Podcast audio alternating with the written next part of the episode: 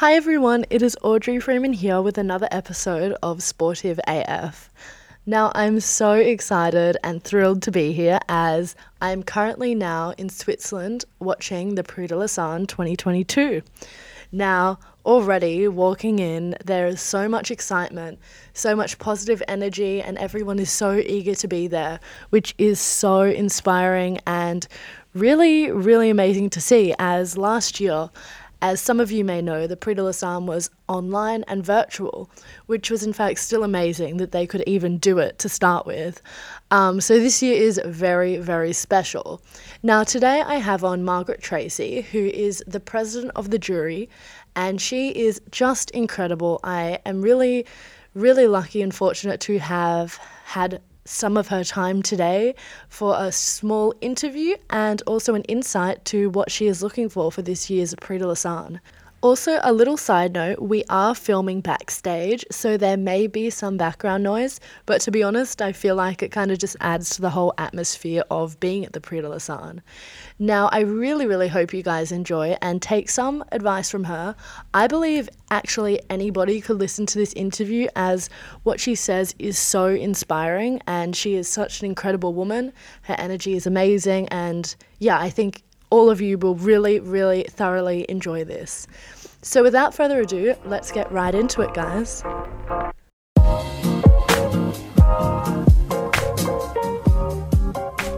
So, Margaret, if it's okay with you, we will get right into the questions. Wonderful. Amazing. So, firstly, I would love to ask you what your first feelings and impressions are of the Prix de la Lausanne this year. My first impressions can be summed up in um, an experience I had uh, walking down the hall uh, yesterday on Sunday with Stefan, the president of the Prix de Lausanne, and a student was coming towards us. And this student, who, you know, we're all masked, um, but this student's coming towards us with big bright eyes and not walking and not running just bouncing and and she had this wonderful sort of um, expression with her eyes when she greeted us and i think her energy is really encapsulates what we're all experiencing because we've regathered after such a long time so i, I was on the plane on the way over here thinking First of all, very excited to see some folks that I haven't seen for two years. So I think I don't know who's more excited, the, the, the grown-ups or the, the candidates. Um, but the regathering is just so sweet, and I think we appreciate things in a way. When things are taken away, we tend to um, we tend to appreciate them so much more. That's so true. We really realize how much they like mean to us. So you are president of this year's jury. That is incredible. What does that mean to you? I'm learning what it means to me. Mm. Having never been, having never served on this jury here at the Prix de Lausanne, um, when when Kathryn Bradney asked me, I was um, extremely honored and uh, and excited um, because I get to have a voice along with the rest of the jury members, along with um, the teachers, and and in really um, sort of shaping the experience for the students, and and that's that's a tremendous responsibility that I take quite seriously, and and really, I, I said when I greeted the students today, one of the things I invited them to do was to um, first of all, recognize and trust the work that they've done mm. since they've arrived. Yes. Trust it. They've done the work. Yeah. And now their job is to be open and curious about what they're going to learn and to imagine the, the impossible becoming possible, to be surprised by what they're going to learn.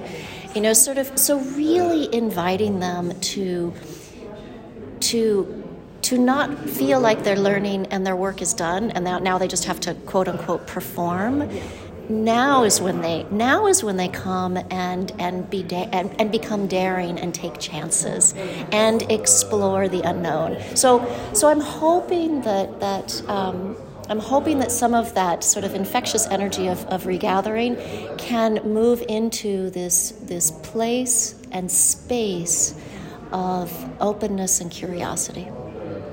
That's amazing. I love everything you said. And I think it's so true what you said, especially the first point you made about like all the hard work being done. Oh, it's amazing.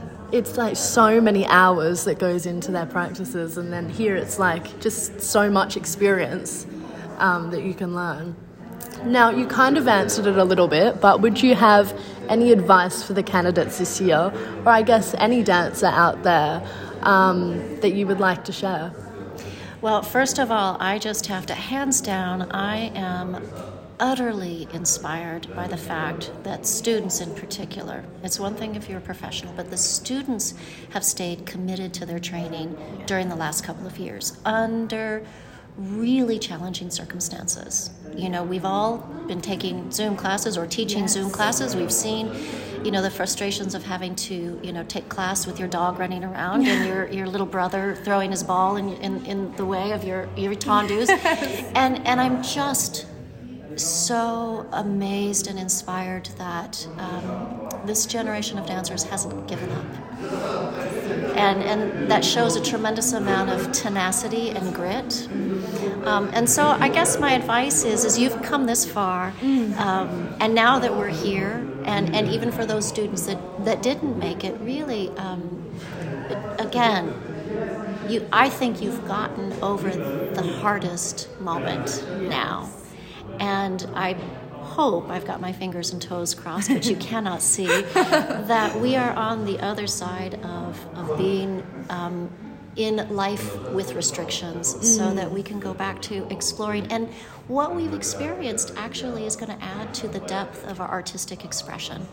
So I'm actually excited to see young dancers allowing themselves to express themselves because they have such a wealth of experience of what they've been through. And yes. All of those experiences are what we bring to our art. And so, you know, really, I, I just can't wait for there to be more depth of creativity and expression in this generation. Definitely. Both as dancers, as choreographic voices, as yes. future arts advocates, we need to hear from you. Yes. So I want I want to invite you to speak up and and be a part of how we're going to move this industry forward. Definitely. We need you. Thank you. Now, I actually wanted to ask you a question, which, I mean, there's maybe no answer to, but do you generally look for more technique or artistry? Mm. It's a it's a great question.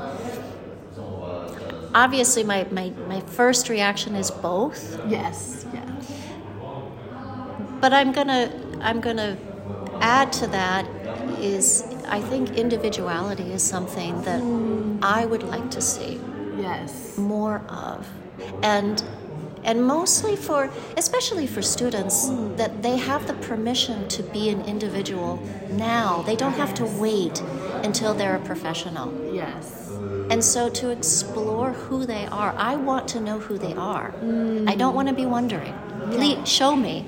You know this is i think dance is one of the most exquisite art forms. It's nonverbal and it, it surpasses language barriers and all kinds of all kinds of barriers. I actually think it is yes. it can it, you know it has the power to do a lot of good in our world. Mm. so i want to see I, what i'm going to be looking for this week is individuality Amazing. Well, Margaret, I think that brings us to an end. I want to thank you so much for your time, energy, and your amazing advice. Oh, Audrey, thank you. And I'm so glad you're here um, to celebrate all of these beautiful dancers this week. So, guys, that is a wrap for today's episode with the beautiful and amazing and inspiring Margaret Tracy. I really hope you enjoyed. Please share this to your stories, share it with your friends, or anyone you think this may help. I really hope you guys have an amazing day and keep updated on the Sportive AF Instagram for more live interviews. And yeah, thank you guys so much. Lots and lots of love, Audrey.